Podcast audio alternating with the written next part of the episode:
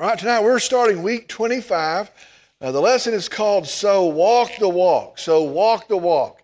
Uh, we're in Judges, moving along to Judges chapter 1 uh, through chapter 3, verse 8. As always, we're not going to have a chance uh, to read all of those verses tonight, but I would encourage you to go home and read those verses, maybe tonight, maybe over the course of the week. Uh, Judges chapter 1 through chapter 3, verse 8. Uh, the key point of our lesson tonight where the Israelites had solemnly promised to walk with God, over time and in the absence of godly leaders, they frequently rebelled against God. That's the point we're going to see, uh, the main thing we're going to highlight in our study tonight. All right, as we begin tonight, remember this, think about this. As the book of Joshua ends, God has delivered his people into the promised land. That's a marvelous thing. That's a miraculous thing. God's word is held true. So, as the book of Joshua ends, they find themselves in the promised land. Once they were there, they were commanded a couple of things. First thing, they were commanded uh, to, to possess the land, to take possession of the land. They were to take control of the land and to force out its pagan inhabitants. Now, that seems like a hard thing, uh, but as a judgment against them, God is forcing them out, and it's a blessing to God's people that they would be uh, isolated in his truth. And so they were to have a land, there were to be a people in that land. Well, part of their command is to possess the land, to remain separate. Now, there's actually very strict commands in that process. God said they weren't supposed to intermarry with the pagan people, they weren't to mix their cultures, their customs with the pagan people, and for sure, they were not to worship their gods in any way, any form. They weren't to take in their idols. They weren't to participate in the worship of their false gods. God's people, as they go into the promised land, were to be different. The Bible says they were to be holy, uh, a word that means set aside. Now, if you remember last week, we talked about this. Still today, that truth still stands for God's people. For us as followers of Christ, we are to be different. The Bible is very clear in that as followers of Christ, we're to have different priorities. Uh, we're to have different actions because of that, different language because of that. Really, we're to have different hearts uh, than the world that we exist in because of our faith in Jesus Christ. Now, that change, that difference, is supposed to be so noticeable that it actually points to God. Now, think about that. We are supposed to live today so different differently than the world that it points to God. We're not to look like the culture we exist in. Now, and we talked about it last week. I, I want to bring it back up to, tonight. And when we do, when we look like the world, when we compromise, it reflects poorly on the gospel. The gospel is the power of God unto salvation.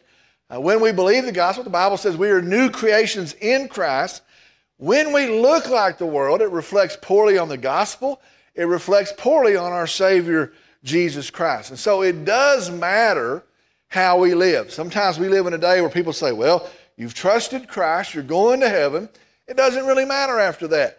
It does matter how we live. It mattered then, they were to be a separate people, and it matters today. We also are to be a, a different people.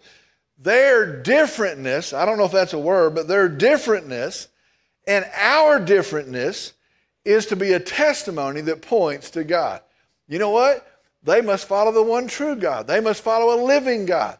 There's a change in their heart, and that change points to is a testimony to the, the one true living God. The world's complaint, if you, if you think about it, against Christians today, oftentimes is, well, y'all are no different. You do, you do business like we do, you treat people the way we do, we can't see any difference. We're supposed to be different as followers of Christ, and that difference is to point to our Savior Jesus. As the book of Joshua ends, remember the account, he calls the people together and he reminds them of all God has done. Now, that happens in Scripture several places, but he tells them, God did this, and then God did that, and he led us there, and he took us here, and we had quail, and we had manna, and when we needed water, we had water. When we needed direction, He Himself led us. And He reminds them of all God has done, all of this stuff. Now, we study this lesson and we think, well, that's just Bible stuff. We know that. It's actually unimaginable stuff. Uh, parts the Red Sea, uh, parts the Jordan River, defeats the enemies there at Jericho. Crazy stuff, awesome stuff. God has been faithful. And so the reminder is God has been faithful, God is trustworthy. Then, having said all of that, Joshua calls them to decide. He says, Decide for yourself whom you're going to follow. You can follow the gods of your fathers, uh, you can follow the gods of the people of the land that we're about to go into. You can follow these false gods, or you can worship the one true God. He says, Choose for yourself this day whom you will serve. The famous verse, As for me and my house, we will serve the Lord. Tells them that God's faithful, presents them with that truth, reminds them of that, calls them to make a decision. Decide right now whom you're going to serve, either the false God or the one true God. Now, if you remember at that point, they say overwhelmingly, Yes, we're going to follow God. They're excited about hearing the things that God has done. Yes, we're going to honor God. Well, at that point, that's where we kind of stop. It's now up to them to walk in obedience. They've been presented with the decision, they've said what their decision is going to be. It's now up to them to walk in obedience. Now, we saw this Sunday night. Um, obedience is a choice. And I think sometimes we lose sight of that. If you're going to walk with God or not walk with God, that is a choice. Disobedience is not somehow forced on you. And in the same way, obedience is not somehow forced on you. You're the one that decides, you choose. Either you're going to trust God, believe God, and seek to honor God, and you're going to walk that out in obedience, or you're going to do the opposite of that. You're not going to trust God. You're not going to take God at His word, and you're going to walk in disobedience. Well, these people hearing uh, the, the, the promises and the, the blessings of God, forced with a decision, they say, We're going to follow God. It's their choice now, it's their decision now. They're in the promised land. The question is, what are they going to do? Well, here they go. Here, here we see what they do. They're supposed to take possession of the land, drive out the pagans that live there, not to intermix, and, and, and they're supposed to be separate. They're to be holy. That's what they're called to do. Now I want you to watch this. In Judges now, chapter 1, starting in verse 27. But Manasseh did not take possession of Bethshean and its villages, or Taanach and its villages, or the inhabitants of Dor and its villages, or the inhabitants of Ibleam and its villages, or the inhabitants of Megiddo and its villages. So the Canaanites persisted in living in that land. Verse 28 it came about when Israel became strong that they put the Canaanites to forced labor, but they did not drive them out completely. Verse 29 Ephraim did not drive out the Canaanites who were living in Gezer. So the Canaanites lived in Gezer among them. Verse 30 Zebulun did not drive out the inhabitants of Kitron or the inhabitants of Nahalol. So the Canaanites lived among them and became subject to forced labor. Verse 31 Asher did not drive out the inhabitants of Acco or the inhabitants of Sidon or Ahlab or Achzib or Helba or Aphek or Rehob. Verse 32 So the Asherites lived among the Canaanites and the inhabitants of the land, for they did not drive them out. Verse 33 it just keeps going. Naphtali did not drive out the inhabitants of Beth Shemesh or the inhabitants of Beth Anath, but lived among the Canaanites, the inhabitants of the land. And the inhabitants of Beth Shemesh and Beth Anath became forced labor for them. Over and over again, each of these tribes they go to the land that they're to possess, and they do not drive the people out. They live with them. They, some of them they take slaves, they force into, into labor, but they did not do what God said. They do not force them out. They let them remain in the land. Here's the, here's the bottom line. They were disobedient. They left God's plan. God had a plan. He told them what to do. They were disobedient. They left God's plan. Now, the question is, why did they do that? And I, I don't know exactly why they did that. I think about they could have thought they knew better. Well, you know what? It's better to have slaves. It's better to have, leave some of these folks here to work for us. Uh, they could have been tired. You know what? We've been fighting and we've been marching and we've been pushing folks out. We're tired. Uh, maybe they didn't believe what God said. And, and you know what? It's not going to matter. God said it would, but, but we don't really believe God. Maybe they were just in rebellion. God said this. We've been doing all these things. We're done doing those things. I'm not sure what the reason is, but for whatever reason, they did not obey God. They didn't take God at His word. They did not walk in obedience. Let me read this. We read this last week again. Judges chapter 2, verses 6 through 10. When Joshua had dismissed the people, he calls them together. Choose for yourself this day whom you will serve. He calls them together. When Joshua had dismissed the people, the sons of Israel went each to his inheritance to possess the land. The people served the Lord all the days of Joshua and all the days of the elders who survived Joshua, who had seen all the great work of the Lord which he had done for Israel. Then Joshua, the son of Nun, the servant of the Lord, died at the age of 110. And they buried him in the territory of his inheritance in Timnath Heres, in the hill country of Ephraim, north of Mount Gaash. All that generation were also gathered to their fathers. And there arose another generation after them who did not know the Lord, nor yet the work which he had done for Israel. Our next section in our, on our worksheet there, if you have your worksheet, says, A forgetful people. A forgetful people. They didn't finish the job, they didn't obey, they didn't fully walk in obedience. Uh, and it, the Bible says in those verses when Joshua and those leaders had died, uh, they rebelled against God. The next section is called a forgetful people, a forgetful people.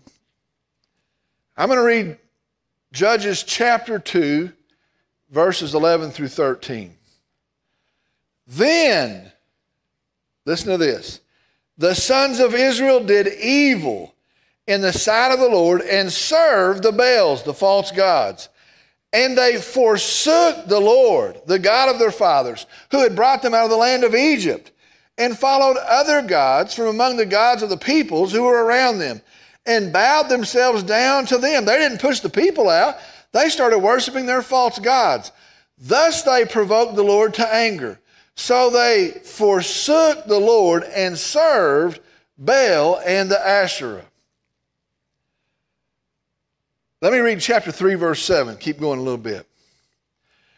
The sons of Israel did what was evil in the sight of the Lord and forgot the Lord their God and served the Baals and the Asherah. All right, in those, in those verses, there's two important words, and they are this. The Bible says they forgot and they forsook. They forgot and they forsook. Now, forgot, we're going to look at those two words. Forgot in Hebrew, it is accusative. Uh, it's not a positive thing to have said of you. It literally means they forgot to remember. And so these people, they forgot to remember. They neglected to remember. Now, what that literally means is they forgot God. They forgot about his character. They forgot what he had done his works. They forgot about his word, what, what he had told them to do. They actually forgot God. Can you imagine that? They forgot God. Now hold on to that. Not only did they forget, Bible says they also forsook. They also forsook. In the original language, that translates to let go or left or depart from, disown, and then I, I, I like this translation to quit. So they quit God. They left him. They abandoned him. That's what it means. They, they were with him and they departed from God. They quit God. Now I want you to think about those two words. They forgot and they forsook. After all of their history with God, God says something that comes true. God's delivered in, in might and power. God has been gracious to them. after all of their history with God, they forgot and they forsook God. Now, that, that to me seems nuts. That to me seems crazy. If you walk across the Red Sea and your family talks about that and you tell the next generation about that, if you go and you enter the promised land by crossing the Jordan River and your family talks about that and they tell the next generation about that, if you talk about we walked around these walls and there were 10,000 valiant warriors there and we actually walked around it and it was the silliest thing you've ever seen. And on the seventh day, on the seventh trip, the walls fell down and we conquered that city. If you had heard all the things that God had done, if you remembered God, it seems absolutely crazy to forget God. It seems crazy to forsake God. How does that happen? And I think about that. Good grief, that's weird. How does that happen? I want to go back and read chapter 2, verse 7. The people served the Lord all the days of Joshua and all the days of the elders who survived Joshua, who had seen all the great work of the Lord which he had done for Israel. As long as Joshua was alive, they followed, they walked in obedience. As long as those elders that were alive with him were alive, they followed and they walked in obedience. As long as they could remember the works of God, they followed in obedience. But, verse 10, all that generation were also gathered to their father. They eventually died. And there arose another generation after them who did not know the Lord, nor yet the work which he had done for Israel. Here's, here's what happened. How do they ever forget God? How do they for, quit and forsake God? It's this when they quit remembering who God was, when they quit talking about what God had done, when they quit teaching the truth of God, there very quickly became a generation that didn't know God. And I think, man, wouldn't that take two generations, three generations, five generations? Wouldn't that take a hundred years? It actually took one generation. When one generation quit speaking of God, te- teaching of God, reminding of the greatness of God, there arose a generation that did not know God. The generation that knew God, here's what the verse says they obeyed. This generation, not knowing God, walked in disobedience. They disobeyed. Verse 11 Then I'm going to go back to 10. All that generation were also gathered to their fathers, they died, and there arose after them a generation who did not know the Lord, nor yet the work which he had done for Israel. Verse 11. Then the sons of Israel did evil in the sight of the Lord and served the Baals, and they forsook the Lord, the God of their fathers. Here's, here's the truth out of that. We have to be diligent we have to be careful to keep God at the forefront of our eyesight. And that's talking about me, and that's talking about you. We have to remember who God is. We have to remember what his character is. We have to remember what his word is. Not just that, but then we have to also hold that up. We have to hold up to our kids, to our neighbors, to our grandkids, who God is, the character of God, the work of God, the word of God. We have to be diligent and careful to teach and to tell the next generation of God. We say, well, my kids are already raised. Well, I've already passed that time.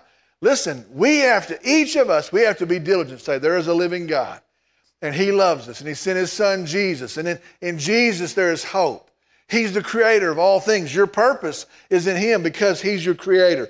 We have to be careful to teach and to tell the next generation. Here's the deal. And as fast as we stop, it passes away, it goes away. Our world today, I, I look around and I, I think, I really can't imagine the fast clip that it's becoming absurdly evil. I, and I'm talking five years, 10 years. Things you wouldn't have ever guessed, things that our kids deal with and are faced with, things that are, that are, are busting up homes and families. And you go, I couldn't have ever imagined that. As fast as we quit holding up the truth of God, you know what Satan does? He hammers down, he pours in the non truth, and things come flying apart. They forgot and they forsook. We have to be diligent. All right, next spot on your worksheet a silly cycle. A silly cycle. Um, we see this pattern. Now, now, watch this pattern. This is what the book of Judges is about. God's people forget, God's people rebel. Well, guess what happens when you forget and you rebel? They get into trouble. They run into trouble. God's judgment is upon them. The consequence of sin is upon them. They get into trouble. Well, guess what happens when they're in trouble? They cry out to God. Well, when they cry out to God, guess what? God answers and God saves. And so it's this cycle. We rebel, we forget, we get into trouble, we cry out for help, God sends help. And then the whole thing starts over. The book of, of Judges, really, it's a pattern all the way through the Old Testament, but especially here in the book of Judges. I want you to notice this. Without bold leaders that would stand, the people start the process of forgetting and forsaking. And you watch that when you read this. Every time there's a bold leader, we go this way. But when that leader's gone for whatever reason, they go a different direction. So there is a new stage in God's dealing with his people. A new stage starts here in the book of Judges. The people get into trouble, the people cry out, and God sends a judge. That's the new pattern. God raises up a judge to direct his people. The judge is supposed to remind them of God's word, the law. He's supposed to help them, or that judge is supposed to help them apply the law. That judge is supposed to call and lead them to return to God. And so it was God's grace to raise up a judge. It was a blessing to the nation to raise up a judge. They're back in trouble. They've got difficulties. They cry out for help. The new pattern is God's going to send a judge. Let me read some verses. Joshua chapter 2, verse 16. Then the Lord raised up judges who delivered them from the hands of those who plundered them. Verse 18. When the Lord raised up judges for them, the Lord was with the judge and delivered them from the hand of their enemies all the days of the judge. For the Lord was moved to pity by their groaning because of those who oppressed and afflicted them. All right, we're going to go through the book of Judges next couple weeks. The, the pattern of the book of Judges is this it is the record of God's dealings with his people during this time through appointed judges. Um, we read these judges, we're going to talk about some of them. Some of them are very familiar to us. And I say, well, this guy or this woman, this person, you're going to recognize that judge. Some of them are absolutely absurd. And you read that account, I didn't know that account was in there. I didn't know that judge did this thing. But it is, it is this dealing, God dealing with his people through the leadership of judges. They, they rebel against the word of God. They get off track. They run into trouble. They cry out. He sends a judge, appoints a judge to save them. I want you to see this. This pattern, this silly cycle continues. Watch this. I'm going to read 16. I'll just tell you 16. The Lord raises up judges who deliver from, from the hands of those who plunder them. God raises up judges, verse 17, 16. Verse 17. Yet they did not listen to their judges, for they played the harlot after other gods and bowed themselves down to them. They turned aside quickly from the way in which their fathers had walked in obeying the commandments of the Lord, and they did not do as their fathers. Verse 18 God blesses them by giving them judges. Verse 19 But it came about when the judge died that they would turn back and act more corruptly than their fathers in following other gods to serve them and bow down to them. They did not abandon their practices or their stubborn ways. God's correction, God's truth, the leadership of the judge, and yet the silly cycle is this the people do, do not listen. The people forget. The judge dies, they go back. The judge is speaking, they do not listen. Here's this cycle. Here it goes lap after lap after lap. What in the world? Think about that. You're close and then you're far. You obey, we're obeying God, and then you're disobedient. You honor God, we want to hold up His name, and then you dishonor Him. Here's the cycle, and it's going to be the cycle of judges. We're going to study it in and out, up and down, close and far, obedience, disobedience. All right, the next section on your worksheet's called So Patient. So patient. And it's funny because we might miss this if we're not careful. We might miss this if we're not looking. As we move through these verses, and here we are, week 23, week 24, week 25, book of Joshua, now the book of Judges. As we move through the verses, you're probably saying, well, we, we talked about Moses. We talked about Aaron, the mouthpiece for Moses. We talked about Joshua. Uh, we talked about Caleb. Uh, now we get to this section, we talk about the judges, and we're going to talk about their names and what they do. As we go through the verses, we see the Israelites. So, we're, man, look at these people. Look at these folks. Look at these leaders. Look at this nation. But here's the part that we could miss if we're not careful. Do not lose in the story what we see about God. And that's really the whole thing. In these verses, God is revealing himself to us. He's showing us this is what I'm like. This is what you can know about me. So do not lose in the story what we see about God. Now, I want you to think about that. What do we learn about God in these verses? All right, what do we learn about God in the book of Judges? They rebel against Him, they forget about Him, they forsake Him. It literally means they quit Him. And man, isn't He patient? That's what you see. Man, isn't He merciful? Man, isn't he gracious? What do we see when we read this account? He truly does love sinners. He truly doesn't want to crush them. He does really want to save them. He really doesn't want any to perish. Now, I read these accounts and I wonder, at what point would you say that's enough?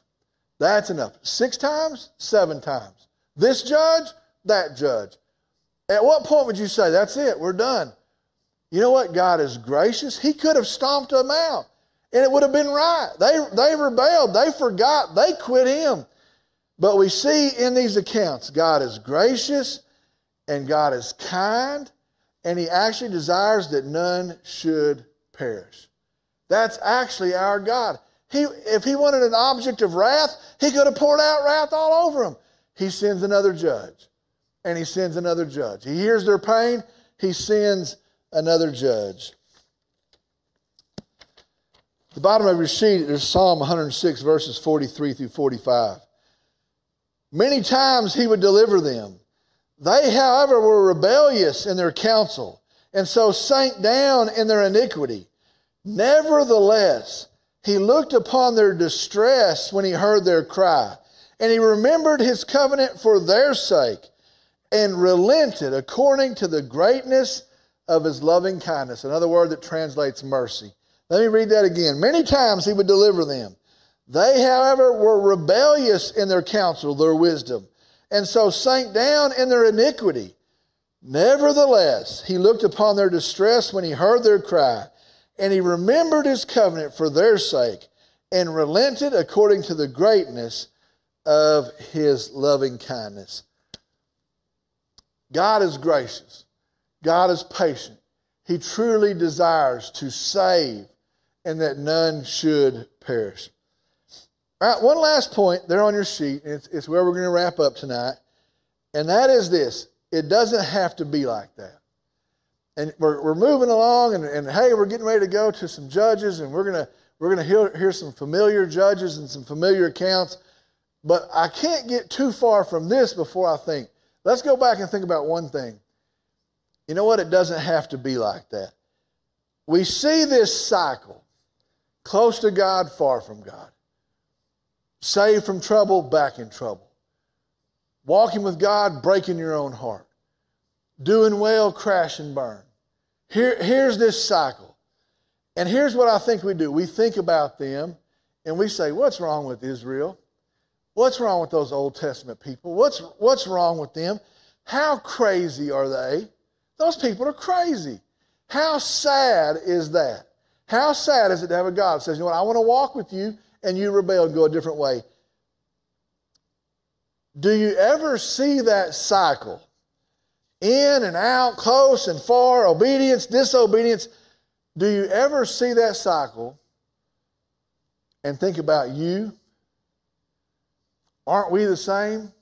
Oh, those crazy folks, those Old Testament folks, those Israelites, why didn't they figure it out? Aren't we really the same?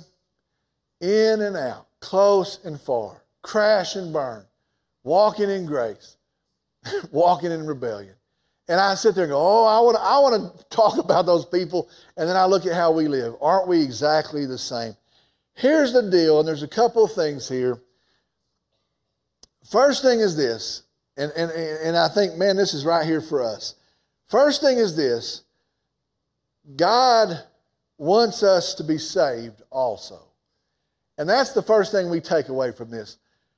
He raises up a judge, he wants to save him. He raises up a judge, he wants to save him. You know what he does? These are all foreshadowing Jesus. He raises up a Savior and he saves us.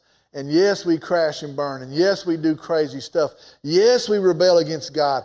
We forget God. We forsake God. We quit Him. And He doesn't send us a judge, He sends us Jesus. It's the same heart of God who is kind and doesn't want any person to perish. So the first thing is this this story, it's about us. The ups and downs, that's our description. You may think you're better than that, that's how we are. And God still loves us, and God has a Savior for us in the person of Jesus. That's the first thing. You're sitting here going, Man, I'm dumb. Man, I keep making a mess of things. God is truly kind and gracious, and in the abundance of His mercy, He sends us a Savior in Jesus. But it's more than that, and this is the part I like tonight. The second thing to know is this more than that, He wants to save us. He is a God of deliverance, but more than that, he pulls us out of that cycle. He wants us to come out of that cycle. He tells us that we can walk with Him, that we can, we can walk in Him, we can walk through Him, and we can walk with Him. Now, what that means is this you do not have to live life on a yo yo. In, out, uh, disobedience, obedience, crash and burn, pull it back together. I, God doesn't save us, Christ doesn't save us to go through life just crashing into walls, making a mess of things, walking around on fire. He doesn't call us to live like that. He wants us to walk with Him. Now, I want you to notice this. Notice the difference, and we're going to see it more, but notice already the difference. How do they find their salvation through the judges? How do they get close back to God through the judges? It's a reminder of the Word of God. And so when the Word of God is presented and they draw close to the Word of God, guess what? They come out of their trouble and they get back and they live for the honor of God. When they listen and they heed the Word of God, when they walk with God, God blesses it. If they get far away from God, guess what? Trouble is coming again. Here's, here's the thing for us to know yes, He saves us. Yes, He's gracious. Yes, He forgives us. But he doesn't do that to put us in a life of just wreckage and trouble and chaos. He wants us to actually walk with him. The difference is how close we get to the Word of God. Here's the thing we're going to mess up. You're going to mess up, I'm going to mess up. You're going to fall short, I'm going to fall short. But listen to this the frequency that those events happen become further apart. The size of the wreckage of those crashes becomes smaller the more time we spend in the Word of God. And so, you know what? I, we don't have to crash into every wall. We don't have to make every mistake. We don't have to, to hurt other people. We don't have to hurt ourselves. Our answer is just like their answer stay close to the Word of God. And so, yes, He sends us a Savior to forgive us when we mess up. But you know what? He also gives us a Savior to walk with so we don't have to mess up. And so we're sitting here today, we're hearing this lesson, and I'll just tell you the, the whole point of the lesson is this stay in the Word of God, live according to the Word of God, direct your life following the Word of God, stay close, and those episodes are going to become further apart and the size is going to become smaller. God doesn't call us to crash into every wall. He gives us the grace to walk with Him in joy and peace and happiness. Stay close to the Word of God. All right, we're going to end right there tonight. I'm going to ask if you'll stand. I'm going to close this in a word of prayer.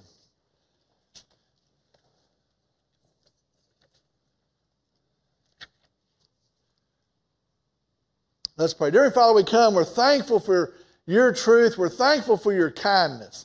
And I pray, Lord, as we come and hear this lesson, uh, that we would understand we mess up, all of us. We sin, we rebel, we do unspeakable things, and yet you give us hope in Jesus, the forgiveness of our sin in Jesus, the removal of our shame and guilt in Jesus, a, a, a robing of your righteousness in Jesus. We praise you for that.